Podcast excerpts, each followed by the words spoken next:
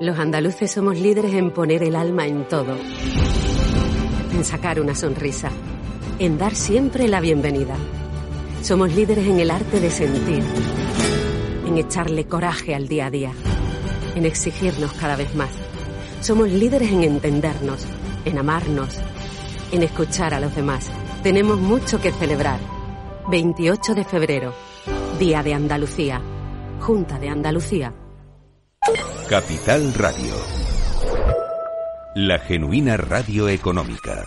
Cada día abres el grifo y sale agua. Es un gesto cotidiano que se hace sin pensar, pero que implica detrás una gestión operativa avanzada y la entrega de profesionales comprometidos. En Akbar mejoramos el futuro de las personas gestionando el agua y los recursos naturales de forma sostenible. Akbar patrocina este programa.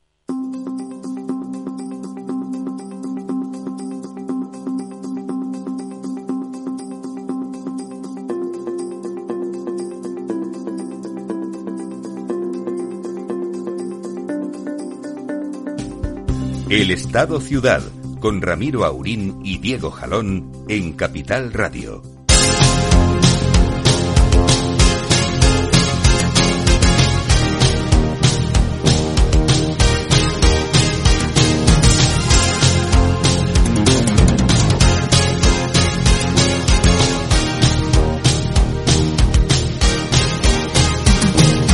Cuando pierda todas las partidas, cuando duerma con la soledad, cuando se me cierren las salidas y la noche no me deje en paz,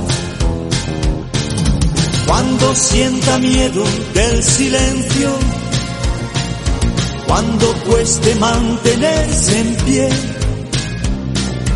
cuando se revelen los recuerdos y me pongan contra la pared.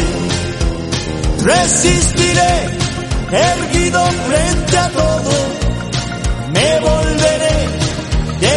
Pues sí, amigas y amigos, aquí estamos y resistiré. Es el himno de Ábalos, el himno que creo que escribió junto con el dúo dinámico, lo escribió don Diego para Pedro Sánchez, ¿no? En su momento, resistiré. Mm, Bueno, yo escuchando, buenos días. eh, Muy buenos yo- días, don yo- Diego, don José Luis, don Lorenzo. Buenos días. Escuchando al ministro, al ministro ayer en su, en su discurso en el, en el Congreso, eh, lo que me dio la sensación es que él estaba, eh, eh, bueno, muy suelto porque precisamente estaba haciendo ese discurso que él escribió a Pedro Sánchez cuando en 2017 le echaron del Partido Socialista y todas esas cosas que decía de vengo solo en un coche, no tengo asistente, estoy solo frente a la derecha, Frente a la soledad. frente al- a mi propio partido, eh, pero bueno, los, la- los militantes me apoyan, en fin, tal. Eh, era el discurso que Ábalos le escribió a Sánchez para, para aquel trance y que ahora él recupera con todo el derecho de autor, ¿no? Claro, derechos de autor. Hablando de derechos de autor, don José Luis venía entusiasmado con sus contactos en la CIA, que nos iba a comunicar algunos detalles del caso del Coldo Sí. Gate, del Coldo Gate en, Bueno. en Baleares y Canarias. Sí, realmente eh, toda la atención se ha puesto en los contratos del Ministerio de Transportes, pero hay dos, eh, con- dos expedientes de contratación que son precisamente, y por eso a eso me quiero referir, los que está investigando la Fiscalía Europea, porque parece ser que hay fondos europeos mezclados en el asunto, que son el de Baleares y Canarias. Los dos tienen varias singularidades. El de Baleares es un contrato que se hace en mayo del 2020 por tres y pico millones de euros. Es un contrato verbal solamente y eh, una vez que se, des- que se descubre que las mascarillas que se le han entregado son defectuosas, que se descubre más o menos eh, a principios de junio, se cambia el expediente para poderlo pagar con fondos europeos, sabiendo ya, al parecer, que las mascarillas eran defectuosas. ¿Y eso de dónde ha salido? Entonces Hacienda autoriza esa contra- ese cambio de expediente para que sean pagados por el FEDER, por fondos, concretamente el FEDER, y, eh, y, y por esa razón el instructor ha remitido el expediente a la Fiscalía Europea. Porque no solamente es que esté pagado con fondos europeos, no solamente es que haya sido una adjudicación directa que probablemente tenga alguna irregularidad de proceso, Dado de volumen, proceso sí. sino que es que eso se hace una vez que se sabe y eso es fehaciente. Eso es que, fraude, claro. que las más, pues eso tendrá que decidirlo la Fiscalía Europea, pero efectivamente no tiene muy buena pinta, ¿no?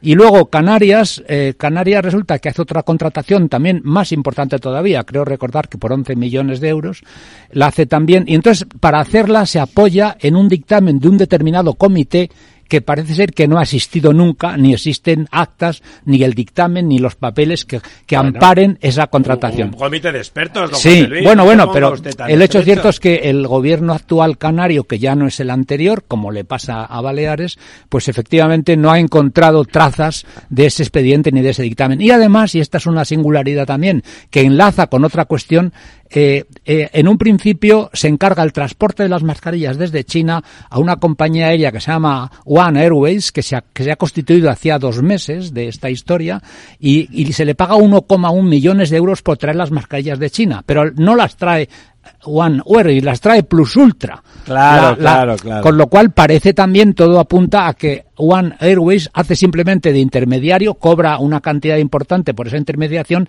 y al final las mascarillas las trae eh, Que también es amigo de la también, familia. que también es amigo de la familia y eh, esto enlaza también con que estos días parece que dentro del, de la trama famosa se está descubriendo maniobras que el señor que, que, que, que tenía la titularidad de la empresa Soluciones, etcétera, que era Víctor de Aldama, presidente Sí. del Club de Fútbol Zamora, parece ser que también había intervenido en México para que mm, para facilitar contactos de Aire Europa en México y sabemos que a Aire Europa luego se le dieron 615 millones de euros de eh, créditos ICO para rescatarla. Entonces, bueno, creo que hay mucho más hay mucho más hilo del que tirar que el que está apareciendo con los contratos directos de Adif o de puertos o de Marru, se llama en catalán, les decimos Marru, aquí ya Marru, aquí hay Marru.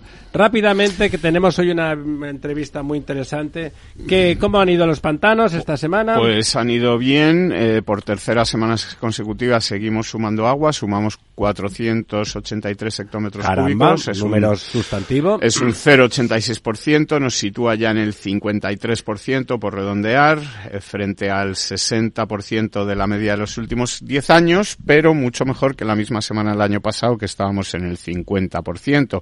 Tenemos 1.200 hectómetros cúbicos más que el año pasado por estas fechas.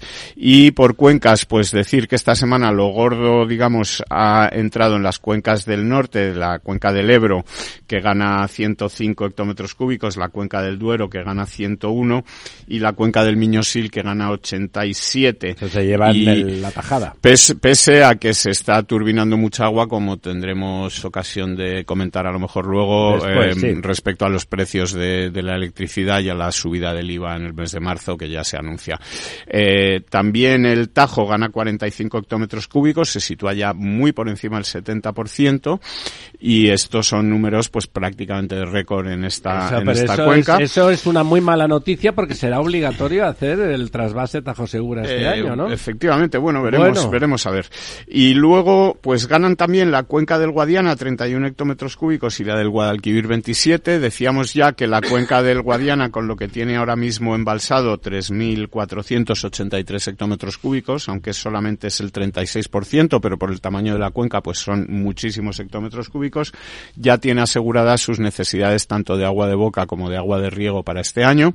Y la cuenca del Guadalquivir, que con ese 25% en el que está ahora, pues tiene ya 2.015 hectómetros cúbicos, que no son pocos. Eh, por otro lado, malas noticias, pues como ya estamos acostumbrados eh, en Cataluña interna, que pierde otro hectómetro cúbico esta semana y se sitúa ya por debajo del 15% de agua embalsada con el 14 con 92. Suben Júcar 7, Guadalete Barbate sube 2, pierde 1 la Mediterránea andaluza y bueno, pues con estas cifras ya, aunque antes hasta ahora, un par de semanas era Guadalete Barbate la que peor porcentaje presentaba de todas las cuencas, ahora ya es sin duda la de Cataluña interna. Eh, mucha agua en las cuencas del norte. Ha llovido muchísimo estos días, además, en la zona del País Vasco, Navarra, norte de Castilla-León, eh, etcétera. No solo ha llovido, sino que también ha nevado, con lo cual es agua que quedará ahí para, para cuando venga el deshielo o para cuando deje de hacer frío, que no será dentro de mucho tiempo. Así que bueno, buenas noticias en general, eh, con ese, con esa excepción que decíamos de Cataluña interna. Eh, pues estupendo. Si quiere ir usted llamando a nuestro próximo invitado, que es don José María Castilla, que es el representante de Asaja en, eh, en Bruselas y donde están muy activos y han tomado alguna, alguna decisión que ahora después comentaremos. Si queréis, mientras tanto, seguimos comentando brevemente eh, el tema el tema de fondo de la semana, ¿no? la, la, corrupción de, del señor Coldo Aguirre la presunta connivencia del señor Ábalos, que, que ha tomado las de Villadiego. Eh, la gente dice que se ha enfrentado, yo me temo que es pactado, desde luego seguro que a Moncloa le hubiera gustado que hubiese dejado su escaño, pero no debe de estar muy tranquilo cuando, cuando quiere aferrarse al aforamiento, bueno, y al sueldo también, ¿no? Hay que, tampoco hay que extrañarse tanto, ¿no? Sueldo y prebendas. Claro, claro. Todo el paquete, sí, el paquete que supone, por ejemplo, viajar gratis, taxis, etcétera, etcétera. Bueno, y, y, tener el sueldo y tener, como él es valenciano, me imagino que tendrá derecho también a sus dietas o claro, a su, claro, etcétera. Y bueno, a ver eso en que acaba. Lo de la señora Armengol es particularmente sustantivo porque o sea, porque es de lo que comentaba don José Luis, la señora Armengol, recuerden ustedes, era la presidenta de Baleares a la sazón entonces, hoy tercera autoridad del Estado por sus buenas relaciones con los independentistas. Y, es que además también otro dato de la señora Armengol de los expedientes en Baleares es que, aun sabiendo en junio del 2020 que las mascarillas eran defectuosas, la reclamación por esas mascarillas defectuosas hasta eh, no se produce hasta el 23 de julio del 20, hasta julio del 23, o sea, una vez que ella ha perdido las elecciones de Baleares. Efectivamente, para que sabe que va a salir eso y entonces... Pero claro, es que lo hace tres años después. Y cuando además eh, ha cambiado el expediente para que fueran financiadas o cofinanciadas con fondos europeos, sabiendo que eran defectuosos. Bueno, ya ha tardado cuatro días después, cuando estaba claro que estaba implicado de alguna forma, como al menos como cliente. Yo creo que la situación de esta señora es muy insostenible. Es muy sostenible. Bueno, recuerden que ya tuvo sus más y sus menos con, el, con el vivero de su marido, que no vendía una planta antes de que ella fuera presidente, que no ha vuelto a vender una planta después. Pero como en todos los procesos que tienen se sustancian ante la justicia, el, cuando aparece algo concreto que, que a todas las luces no es, no es regular, es cuando realmente hay que preocuparse o debería de preocuparse. Claro, Bueno, por eso se ha preocupado ahora. Entonces, yo creo que yo creo que el caso de, de Ábalos es un caso bastante evidente y el caso de Armengol es igual de evidente y el caso de Víctor Torres es igual de evidente. Es decir, me da la impresión de que Sánchez, igual que ha intentado forzar la dimisión de Ábalos, debería de forzar también la dimisión de la señora Armengol y la dimisión del ministro Torres. La señora Armengol la ha puesto pero con calzador quitando a una profesora de Derecho Constitucional, que era la señora Batet, que tenía sentido que fuera presidenta del, del, Congreso, ¿no? Desde, tenemos, creo ya, don Diego, a, a, don José María Castilla al teléfono. Don José María. ¿Qué tal? Buenos días. ¿Qué tal está usted? Está ahí en Bruselas. ¿Qué tal clima tiene ahora mismo en la capital europea? Bueno, pues más allá del frío típico de esta temporada, de, de ahora, el clima está muy crispado, la tensión está muy latente en el ambiente y los agricultores estamos muy enfadados, sobre todo después del, de la puñalada que, puñalada que recibimos ayer por parte del Parlamento Europeo. ahí eh, vamos a empezar por ahí, que quizá es lo más interesante de todas las cosas que estaríamos con usted un par de horas, porque la verdad es que estamos en eso. Vamos, nosotros lo acertamos que era la fuerza de choque para provocar los cambios en Europa iba a ser el mundo agropecuario porque no solamente pierde dinero como mucha gente, sino que además está en juego su forma de vida y de hecho y el cuidado del territorio. a mí me ha sorprendido que la señora Soraya Rodríguez se estaba muy ufana, ya por supuesto había votado a favor de esa ley de restauración, diciendo que con los cambios introducidos ya todo era eh, miel sobre hojuelas y que los agricultores poco menos que le iban a enviar rosas eh, todos los fines de semana, ¿no? Bueno, pues la verdad yo creo que esto muestra la desconexión total entre lo rural y lo urbanita. O lo desfachatez. Demuestra, demuestra también la desconexión total entre la élite de Bruselas y el funcionariado, incluso también los políticos con, con la realidad que ocurre en, en, las clases productivas, en este, en este concreto en la agricultura. Y yo creo que esto debe ser un punto de inflexión, sobre todo para las elecciones europeas que vienen ahora, que van a ser en junio, un momento decisivo para la historia de Europa y sobre todo para la clase agrícola.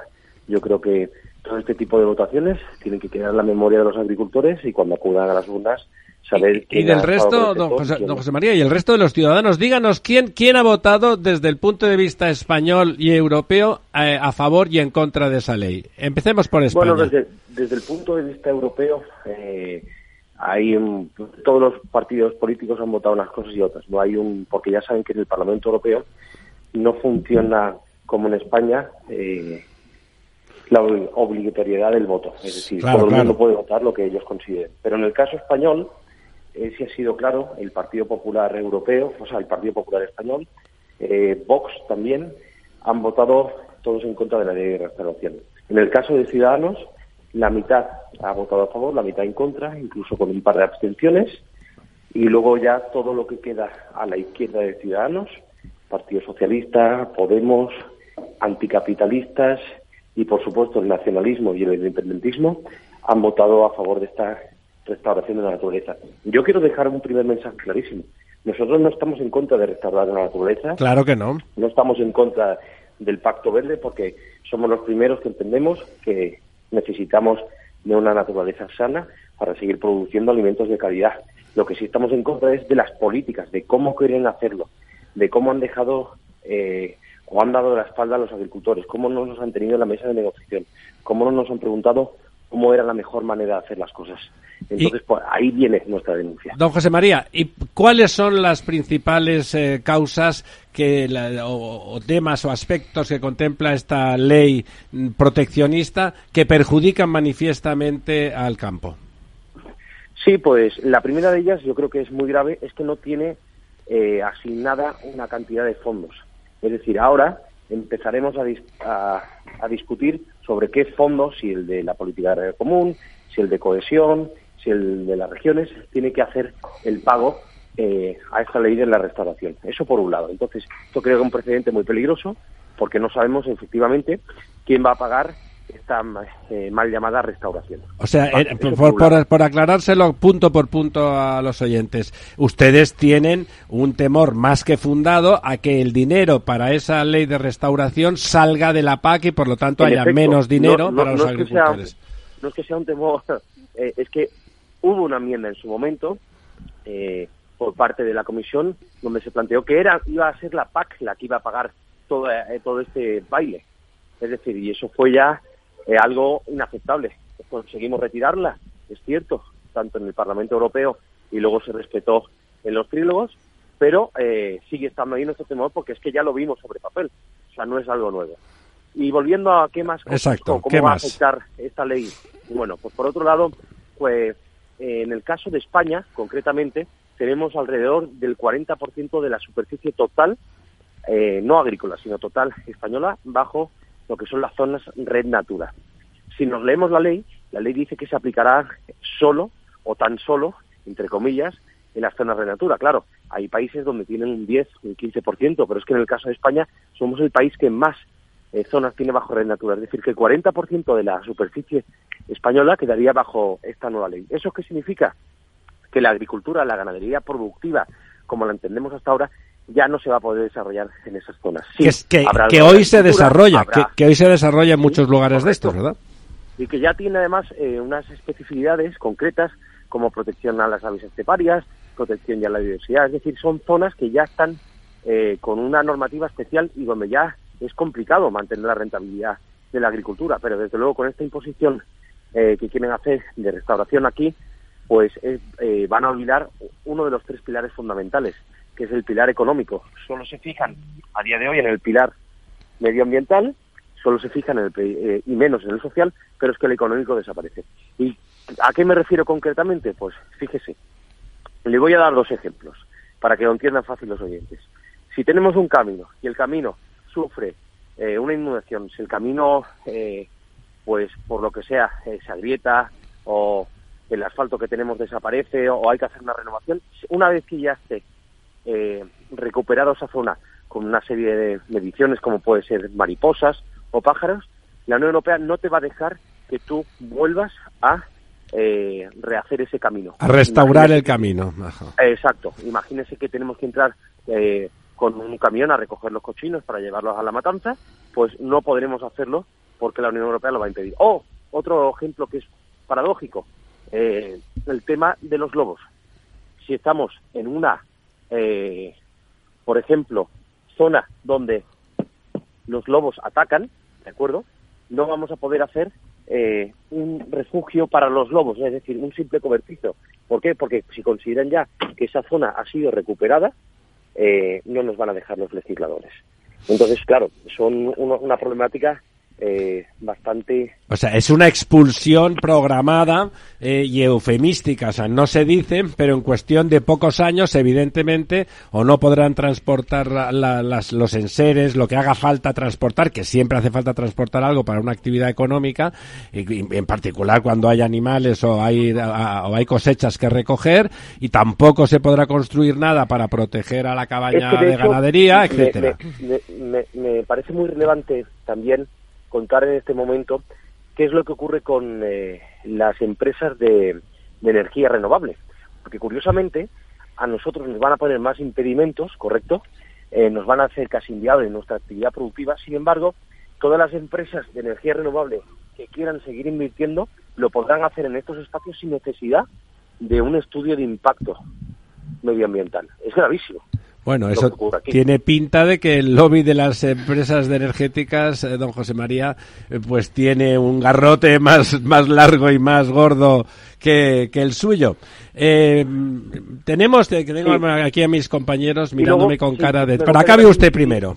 Sí, me gustaría incidir también en otra perversa situación donde nos vamos a encontrar, y es ahora que está muy de moda el tema de las cláusulas espejo, de esa reciprocidad que no concurre en el resto de terceros países fuera de la Unión Europea, aquí se va a producir claramente otra vez esta indefensión por parte del agricultor, del ganadero europeo, porque en efecto el resto de países no van a dejar un 40% de superficie improductiva casi o no rentable.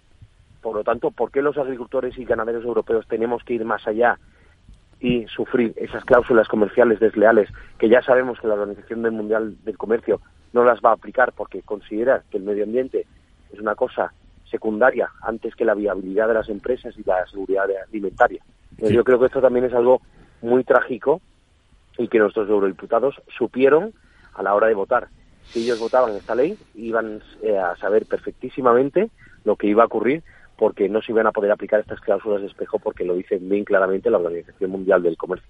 A, mí me sorprende que mm, si realmente están tan convencidos de que eso es lo bueno, porque mienten, porque realmente no ha cambiado prácticamente nada la ley desde estas modificaciones, esto que decía doña Soraya Rodríguez, de que ahora estaba contenta porque ya no iban a perjudicar a los agricultores. Yo he hablado previamente a, entrevistarle a usted, es un tema que llevamos entre manos habitualmente y todos los expertos y todos los que conocen me dicen que, que no ha cambiado sustantivamente nada y que todos los perjuicios que ya iban a sufrir, iba a sufrir ustedes y nosotros, porque hay que recordar cuando usted dice seguridad alimentaria quiere decir que tengamos autonomía alimentaria, que esté garantizado que vamos a comer y que se vayan a producir alimentos para que el precio de esos alimentos no sea excesivo. Eh, no se vaya, por favor, don, don, don José María. En un minuto y medio estamos con usted, que tengo aquí como lobos precisamente a mis compañeros para preguntarle.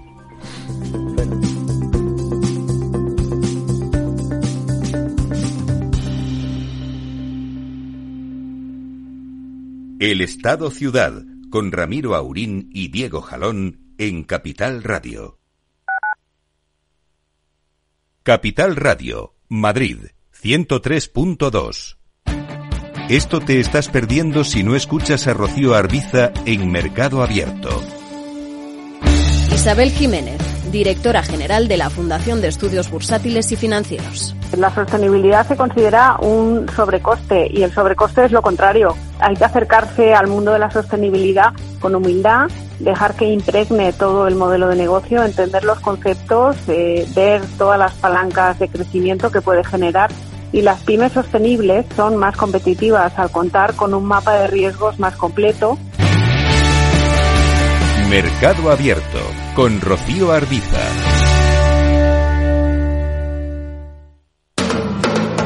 Capital Radio. 10 años contigo.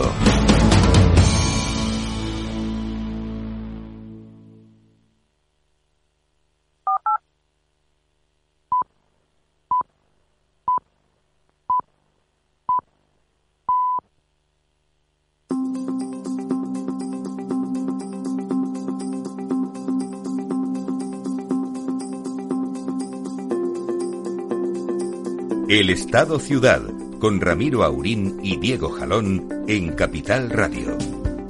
Pues aquí estamos de vuelta con don José María Castilla, que nos está diciendo verdades como puños y que tendrían que sacudir la conciencia de los ciudadanos y como dice él, que eso se note el día, no sé, es el 6 me parece, o el 5 o el 6 de junio, que hay elecciones 9, de junio. pues el 9 de junio que hay elecciones europeas. A ver, primera pregunta ah, para don José Luis González Valvés. Sí, la pregunta es, visto que la declaración de superficie de Red Natura en España se produjo en una época de desiderata medioambiental y en la que se pensaba que iba a llover el dinero sobre las zonas verdes, ¿hay alguna posibilidad europea de recalificar la red natura, rectificar. rectificar la red natura? Primera pregunta. Segunda pregunta, ¿hay alguna valoración del impacto social? Por ejemplo, ¿cuántos puestos de trabajo se van a perder por, por esta ley aprobada ayer? Nada más, gracias.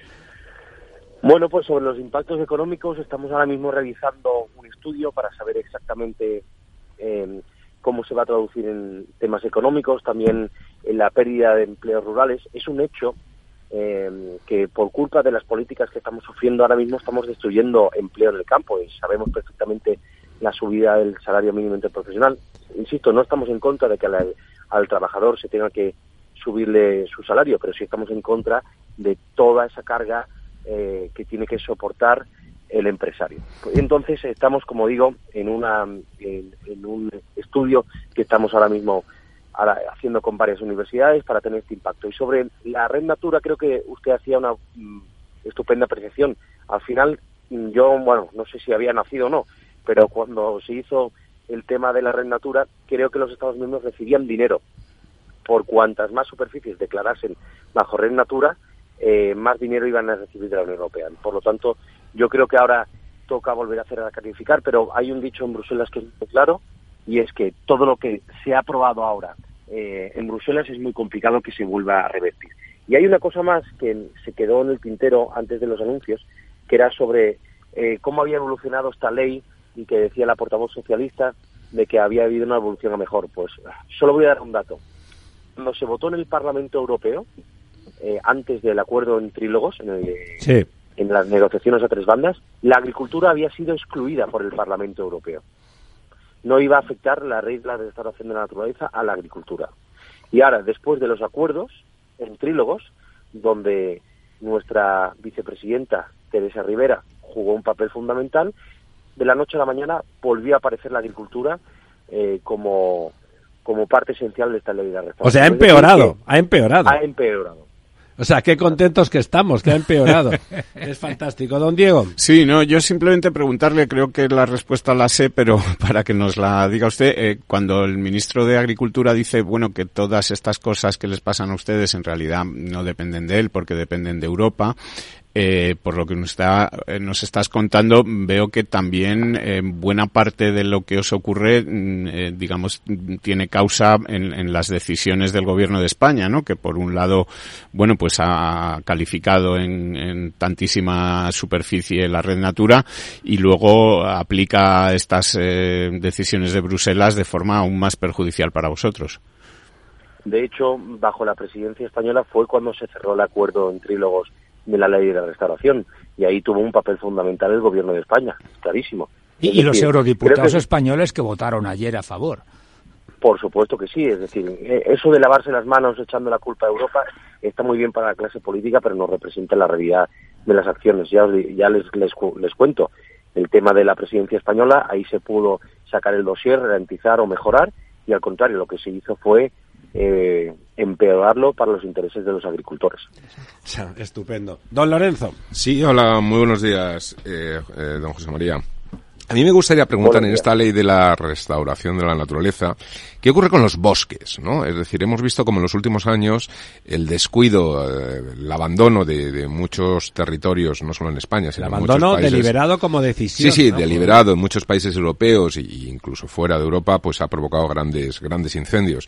Eh, esta recuperación de la naturaleza implica llevar esos parajes a, a sus estados más vírgenes y por lo tanto el riesgo de incendio se incrementa o se ha tenido en cuenta esto.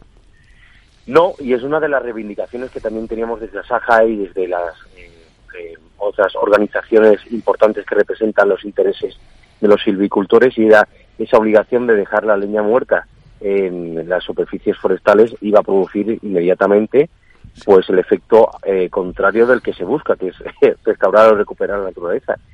Si eh, al final ponemos más biomasa sobre el, el, terreno, no la retiramos, no hacemos un control como hace, por ejemplo, la ganadería a la hora de controlar los pastos, de comerse las, más las hierbas.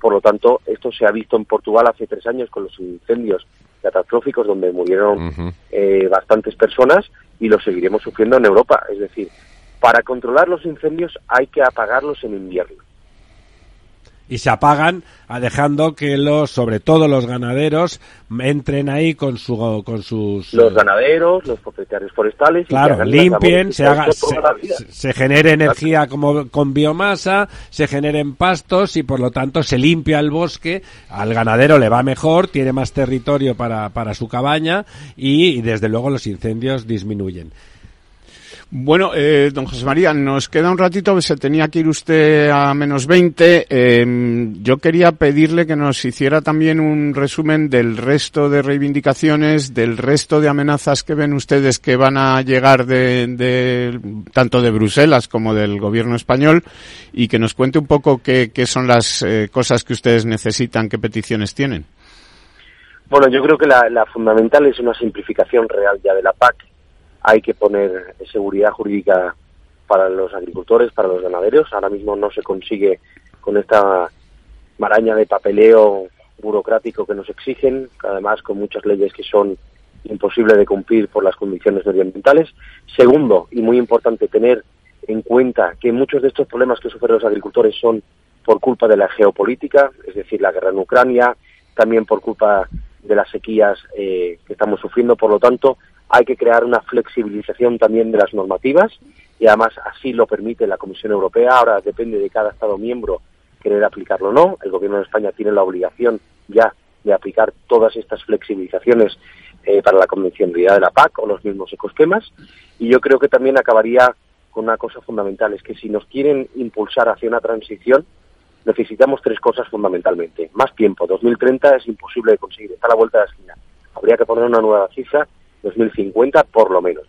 Segundo, importante también, nuevo presupuesto. No puede ser que con la PAC sigamos haciendo más cosas. No podemos tener una PAC eh, verde con números rojos. Y tercero, herramientas. Ya está bien de prohibiciones de fitosanitarios, ya está bien de prohibiciones en todos lados, cuando además no se pueden conseguir eh, em, igualdad de condiciones a la hora de competir con terceros países y que nos pongan herramientas, es decir, la biotecnología, las nuevas técnicas de edición genética, son herramientas que nos pueden ayudar a tener una mejor utilización de fertilizantes, de fitosanitarios, adaptación mejor a la sequía. Por lo tanto, sin esas tres condicionantes no habrá ninguna transición hacia ningún modelo distinto de agricultura. Don José María, ¿y no considera usted también que sería importante, al menos en España, que hubiese un plan hidrológico que les permita a ustedes utilizar el agua que hay en donde, en donde hay para llevarla a donde hace falta y que no les acusen a ustedes de, gastar agua de más y les condicionen es que además creo que el discurso de gastar es, falso. Sí, sí, por eso, por eso. Nosotros lo que hacemos es producir alimentos, no malgastamos nada. Es usar el agua, usarla, no gastarla. ¿Que, hay que utilizarla más eficientemente? Por supuesto que sí. ¿Que los agricultores ya están haciendo modernización de sus explotaciones y de regadío? Por supuesto que sí. Pero sin infraestructuras y sin almacenamiento de agua, todo esto será imposible. Y por supuesto, el plan hidrológico nacional es más necesario que nunca. No sé si habrá coraje por parte de la, de la clase política para llevarlo a cabo, porque al final utilizan el agua como las comunidades autónomas para dividirnos para que nos ataquemos unos a los otros. Eh, sí, lamentablemente hay algunos agricultores de algunas comunidades, pocas, pero sí algunas y sus, vamos, y las conocemos todos, donde eso se aprovecha y se patrimonializa y hay una especie de independentismo hídrico que no necesariamente corresponde con las, con las regiones más independentistas. Ha comentado usted, y para acabar, y le dejo que se escape corriendo, o por lo andando, eh, ese, que es el tema, que es el tema de los terceros países. Ahí debería, no, no le parece, que, seguro que sí, pero por, por darle más forma, que no se trata tanto de ajustar en un momento determinado la relación con algún país, sino realmente que la Comisión asuma que si nos exigen en, en, Europa, si nos exigen un nivel de excelencia extraordinario, Vale, ahí, pues eh, como decía usted, a base de tecnología y de voluntad y de inversiones, podemos llegar, no sé en qué tiempo, pero podemos llegar. Lo que no puede ser es que puertas afuera, cualquier cosa, cualquier condición social, cualquier condición fitosanitaria, cualquier tipo de, de, de deficiencia en la calidad, no tenga control prácticamente ninguno y por lo tanto es imposible eh, mantener ese sector ya sin entrar en el aspecto estratégico de tener un, un, sector agropecuario autónomo que nos permita sobrevivir en caso de cualquier contingencia, ¿no? ¿No le parece que Correcto. deben enfrentarse seriamente Yo eso? creo, mira, Sí. le voy a contar un ejemplo clarísimo. La ley de bienestar animal, ¿de acuerdo? Entonces, quieren que ahora, eh, pues, ¿cómo decirlo? Sí, ponerle un piso a las la hora- vacas. Sí, pero sobre todo, sí, exactamente. Me parece un gran ejemplo. Pues, ¿usted cree que los terceros países lo van a hacer? No. Pues claro que no. Yo no creo que la que la, la estrategia deba ser pedir a los terceros países que hagan un piso para las vacas, evidentemente, porque eso además sería un nuevo neocolonialismo por parte de Europa que se cree que está por encima de los demás modelos de producción del mundo. Pero sí pediría a la Comisión Europea y a los europarlamentarios que en vistas de que no se puede conseguir estas cláusulas espejo, no nos pongamos más eh, Más impedimentos, sí. correcto. Eso, pero fíjese, me parece que será sustantivo. Vienen las elecciones europeas y me parece un momento perfecto para que haya habido esta movilización del campo, porque se trata de cambiar el modelo, de cambiar el paradigma, de que empecemos a mirar menos el ombligo y pensar que vamos a ir al cielo, a cada uno en el que crea, y que realmente de lo que se trata es de que los ciudadanos europeos vivan mejor, que tengamos garantizados algo.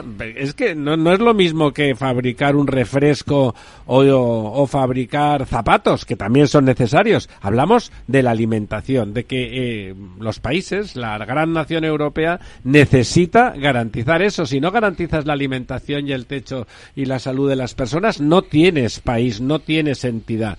Por lo tanto, me parece que yo, como ciudadano, les agradezco la movilización y les pediría, a usted en particular, que además ya está claro que sabe de lo que está hablando, que, que hay que pedir cosas de tipo muy genérico, muy, en el sentido muy, muy transversal, muy estratégico, no solamente coyuntural, que ahora arreglen cuatro cositas, eh, bajen los fitosanitarios, ba- bajen un poco la presión, esperando, porque eso lo hemos oído, a que se vayan ustedes a casa, dejen de molestar y a continuación por la puerta de atrás venga después la señora Soraya Rodríguez a decir que lo han hecho estupendo, que ustedes están muy contentos simplemente porque no tiran naranjas a- en el Parlamento Europeo.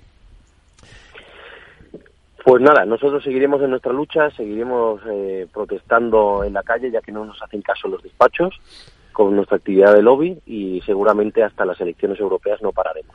Pues harán ustedes muy bien y aquí que estaremos con ustedes y en los demás medios apoyándoles. Don José María, un abrazo y muchísimas gracias por estar con nosotros esta mañana. Nada, ha sido un placer, como siempre a vuestra disposición. Bueno, eh, pues eh, nada, se nos ha ido don José María, está estupendo, por cierto, está claro que sabe de lo que de lo que habla y que y que tiene claro que la pelea es la que es.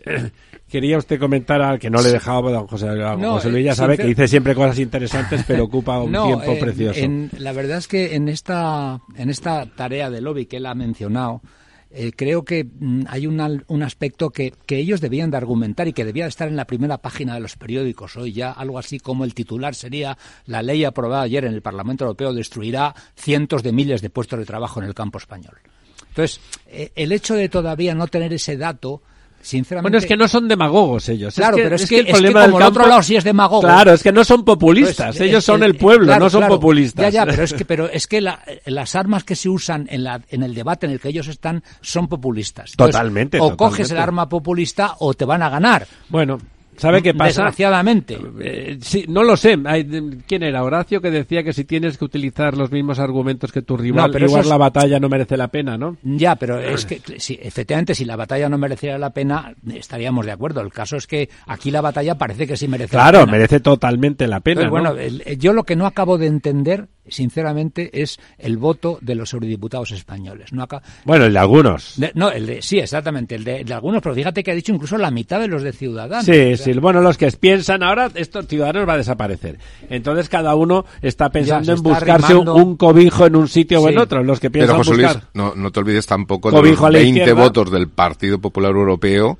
que también han votado a favor de esta ley. Irlanda, ¿no? Creo que ha sido, ¿no? De Malta, de Irlanda, de varios países. Quiero decir que ha habido, incluso de Alemania, ¿no? Que cuando el líder del Partido Popular Europeo es alemán, ¿no? No nos, damos cuenta, no nos damos cuenta, y lo hemos comentado aquí en alguna ocasión, que en la pelea por la defensa de la agricultura, España está bastante sola porque, digámoslo así... Bueno, Italia también está Sí, pero Alemania, que es la, la que manda, realmente le importa mucho más exportar coches a Marruecos o plantas solares a Marruecos que importar tomates españoles. Ya los importará de Marruecos. Entonces, eh, ahí creo que es donde... Es una deslealtad. Eh, hay una cierta deslealtad y creo que ahí también faltaría un cierto lobby político intraeuropeo intraeuropeo que tendría que hacer el Partido Popular y que tendrían que hacer muchos partidos para que esta votación ayer no, no resultara como ha resultado. Entonces, creo que ahí también hay una tremenda desarticulación política del voto del Parlamento Europeo que, y esa desarticulación creo que es un defecto político. Bueno, y que Alemania, que ha liderado con cierta generosidad mucho tiempo, ahora que la ve un poco las orejas al lobo, vuelve a una especie de nacionalismo o de neonacionalismo. Y, y también hay una cierta, a mi modo de ver, falta, a pesar de que aquí presumimos de que no es así, falta de liderazgo personal en los líderes españoles políticos además, europeos. Porque claro, en la época, fijaros que Felipe González, con, con el que se entendió siendo socialista, es con Col, que era cristiano demócrata. Sí y Felipe González y Col sacaron adelante el no, se llevaban muy bien, ¿eh? No, sacaron adelante el fondo de cohesión. Es decir, el fondo de cohesión, la ayuda a países como España, que entonces tenían una renta inferior, ahora otra vez la tienen, inferior al 90% de la media comunitaria, la pagaba Alemania y, la, y estaba dispuesto a pagarlo. O sea que era, fijaros qué tiempos tan distintos. Me alegro, don José Luis, que haya hecho usted el, comentario en relación a la diferencia de alguien como Felipe González y el socialismo actual porque porque es evidente en ese aspecto sí. porque es decir era tenía liderazgo le importaba a España le importaba uno podía discrepar de sus políticas pero estaba claro que estaban enfocadas a, los mismos objetivos que usted y yo podemos pero tener. pero fíjate que políticamente la contraprestación de Felipe González que fue muy inteligente fue la reunificación alemana. Recordar la frase aquella entonces Mitterrand entonces los líderes políticos europeos eran Kohl Thatcher, Felipe y Mitterrand. Los franceses le tenían miedo a la y Mitterrand, Mitterrand decía que le gustaba tanto Alemania que prefería dos. Sí, sí, sí, estaba la famosa frase. estaba absolutamente opuesto a la reunificación alemana. Y fue Felipe González el que, siendo un líder importante del mismo partido que Mitterrand, pero probablemente con más prestigio personal que él en el Partido Social, en la socializ, en la Internacional Socialista. Exactamente, le echó una mano a Kohl y eso salió adelante. Entonces, ¿qué tiempos aquellos? Sí, no, lo digo porque alguna vez estos días eh, he discutido porque, porque no hay que matizar, o sea, no, que está bien que haya una alternativa más a la izquierda y que sea una alternativa de Estado como era aquel Partido Socialista. Por supuesto, pues se podía discrepar, faltaría más, pero la voluntad política era España, no era tal. Por cierto, don, don Diego, no he oído las dimensiones de la tragedia de los pantanos en Cataluña antes, seguramente lo ha comentado, pero muy eh, brevemente, y sigue siendo el drama. Por favor, recuérdenoslo bueno, otra vez. esta semana ha perdido un hectómetro cúbico. Otro. Otro, y lo que ocurre es que ya baja del 15% el, el nivel del Es que es una miseria, ¿eh? Les eh, recuerdo, en pantanos pequeños, porque los de Cataluña no son particularmente grandes. En la declaración de emergencia eh, está previsto pues ir endureciendo, digamos, las condiciones o las restricciones de agua en función del porcentaje de agua embalsada en los embalses y supongo que pronto pues tendrá que anunciar la, la Generalitat pues eh, las digamos, endurecimiento de estas medidas. Mientras que en el Ebro tenemos, el, ¿cuánto era el 70% en el Ebro? Vamos a ver, el Ebro tiene ahora mismo el 66%, pero tiene 5.181 Claro, y desembalsando mucho para generar energía eléctrica. Generando en el Duero ocurre lo mismo. Eh, en fin, eh, tenemos agua y eso lo sabemos que agua hay en España porque ahora mismo pues tenemos eh, un total de agua embalsada eh, que es de 30.000 hectómetros cúbicos. Más del 25% de, prácticamente. Más del 50%, perdón. Del, 53. Sí, sí, el 52%. Es decir, que con 30.000 hectómetros cúbicos, pues es evidente que si deberíamos poder vivir. Si estuvieran bien repartidos, deberíamos no solo poder vivir, sino poder regar, poder... Sí, deberíamos vivir a comer y a... Siempre que la Poder tener agua en los hoteles, poder eh, desarrollar actividades industriales, porque no se olvide usted que ahora mismo las restricciones en Cataluña no afectan solamente al agua de boca, sino que afectan, como es... Antes a las otras actividades. A la higiene. Eso es, a la higiene personal, afectan a, las actividades industriales. afectan a cualquier nuevo proyecto que se quiera poner en marcha en Cataluña, que ahora mismo queda paralizado hasta en que no haya, de sus necesidades hídricas. Efectivamente, es decir, o sea, que es que afecta a todo, ¿no? Y, como bien sabemos, en el caso concreto de Cataluña, el trasvase es un trasvase que estaba ya eh, programado, eh, bueno, incluso las tuberías compradas, las zanjas medio hechas y, y, sabemos que el actual gobierno de Cataluña, los mismos que ahora están gobernando, son los que pararon esto y dijeron Lo llamaron que terrorismo ecológico. No me cansaré de repetir, déjenme que... hagamos memoria, ya sé que somos muy pesados, pero parece que los nuestros compatriotas catalanes, mis parientes catalanes, tienen que entender que en 2004 el trasvase de casi 200 hectómetros cúbicos a Barcelona quedó paralizado por Esquerra Republicana. Que, estamos hablando de 200 hectómetros cúbicos cuando la cuenca del Tajo del Ebro tiene ahora mismo 5.000 y pico. Es decir, o sea, que es que... al año, ¿eh? Hablamos de al año, ¿eh? Sí, sí 200 al año. No tiene más de 1.200. Sí, sí, por eso En el 2004 paralizaron aquello, hicieron, y hicieron no solamente lo suyo, sino paralizaron el trasvase al resto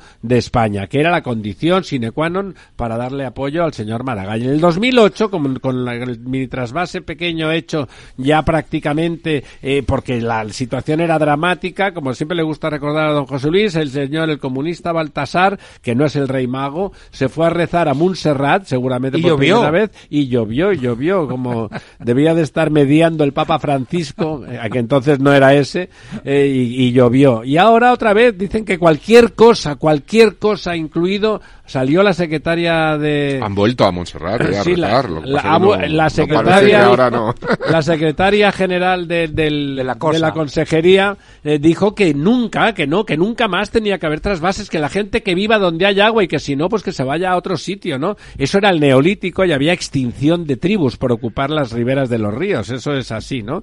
bueno, lo de la extinción, ¿no?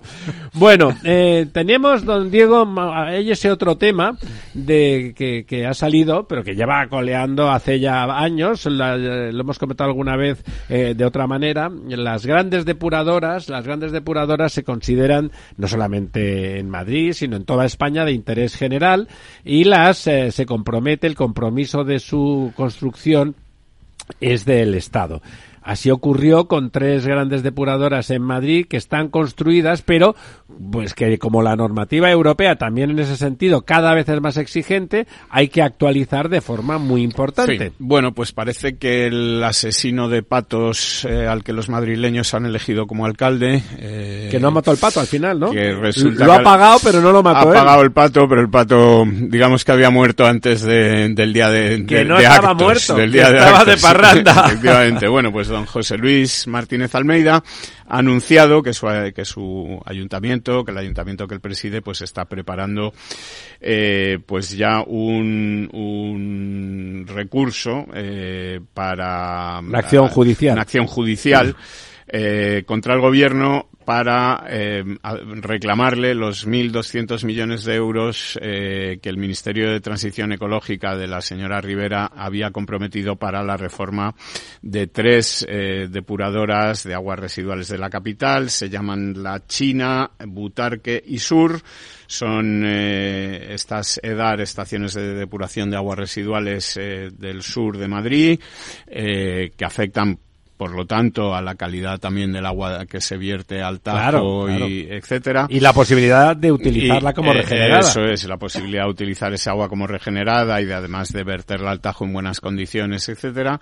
Eh, bueno, pues está mm, reclamando o quiere reclamar al gobierno central, que es el que tiene, digamos, y como ha dicho usted, la responsabilidad de, hacer estas estas obras de interés general, sí. de, de remodelación, rehabilitación habilitación, etcétera, de estas depuradoras, pues que estaban comprometidas. Estaban comprometidas desde hace años, ¿no? Efectivamente. Entonces, bueno, pues... Eh, ¿Qué era? ¿Desde 2020 que se... Que, pues desde el 2020 efectivamente está comprometido. Eh, esto comenzó con un proyecto que tanto el, el ayuntamiento como el gobierno suscribieron en 2009. Eh, entra también en el Plan Nacional de Calidad Agua, Saneamiento y Depuración 2007-2015 y en 2020 es cuando el gobierno comprometió este dinero pues para, para poner en marcha estas obras largo me lo fiáis don Diego ¿eh? desde 2009 ¿no? entonces bueno pues pues vamos a ver porque claro el gobierno parece que hace bandera del ecologismo y que, bueno, pues es el gobierno más verde de la historia, pero luego, pues oye, para lo que es em, pasar a los hechos y hacer cosas, pues parece que no está muy por la labor, ¿no? Entonces... Igual se refiere a que es el gobierno que ponemos más verde de la historia. Sí, no sé, es este gobierno que hace bandera del feminismo y luego pone de asesor a un portero de puticlubs, etcétera. Bueno, en fin, eh, estas cosas que que nos ocurren, ¿no? Que nos van pasando. En, este país. ¿Alguna noticia que no quiera que se le escape, aunque sea brevemente? Pues mira, eh, no sé si don Lorenzo nos puede comentar muy rápidamente qué, qué, le parece esto de la sociedad esta tecnológica que quiere montar el gobierno para comprar telefónica y influir en, influir en, en otras eh, historias. Tiene un minuto. Bueno, pues la verdad es que parece sospechoso, ¿no? Sobre todo porque pueda canalizarse esa sociedad la inversión de esa sociedad hacia determinados medios de comunicación, etcétera, donde parece que están indicando, ¿no? Es decir, bueno, eh, tiene el problema de que puede estar interviniendo en los mercados y por lo tanto modificando precios eh, en cuanto a lo que es la intervención propiamente en mercados, ¿no? Digamos que bajo sospecha. ¿Y la historia de la, de la regulación del alquiler, esta que ha salido, qué, qué podemos decir de ella? Bueno, hoy me parece que no podemos decir nada más pues porque nos vamos, pero nos lo apuntamos porque es muy importante. Amigas, amigos, esta noche en La Verdad Desnuda destriparemos lo que haga falta.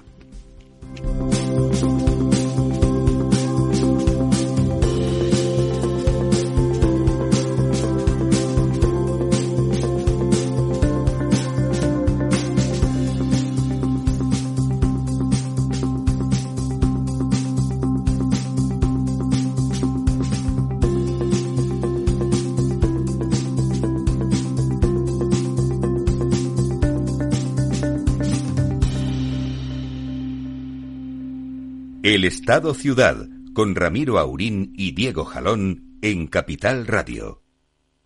Cada día abres el grifo y sale agua. Es un gesto cotidiano que se hace sin pensar, pero que implica detrás una gestión operativa avanzada y la entrega de profesionales comprometidos. En Akbar mejoramos el futuro de las personas gestionando el agua y los recursos naturales de forma sostenible. Akbar patrocina este programa. Madrid, 103.2 FM, Capital Radio. Disfruta de la mejor cocina gallega en Montes de Galicia. Todo un clásico moderno en el barrio de Salamanca. Disfruta de la variada dieta atlántica, de las mejores carnes y pescados tratados con respeto y transparencia y regados con una de las mejores bodegas de la zona. En grupo, en familia o en pareja, Montes de Galicia te ofrece el espacio perfecto en cada ocasión. Esto te estás perdiendo si no escuchas a Rocío Arbiza en Mercado Abierto.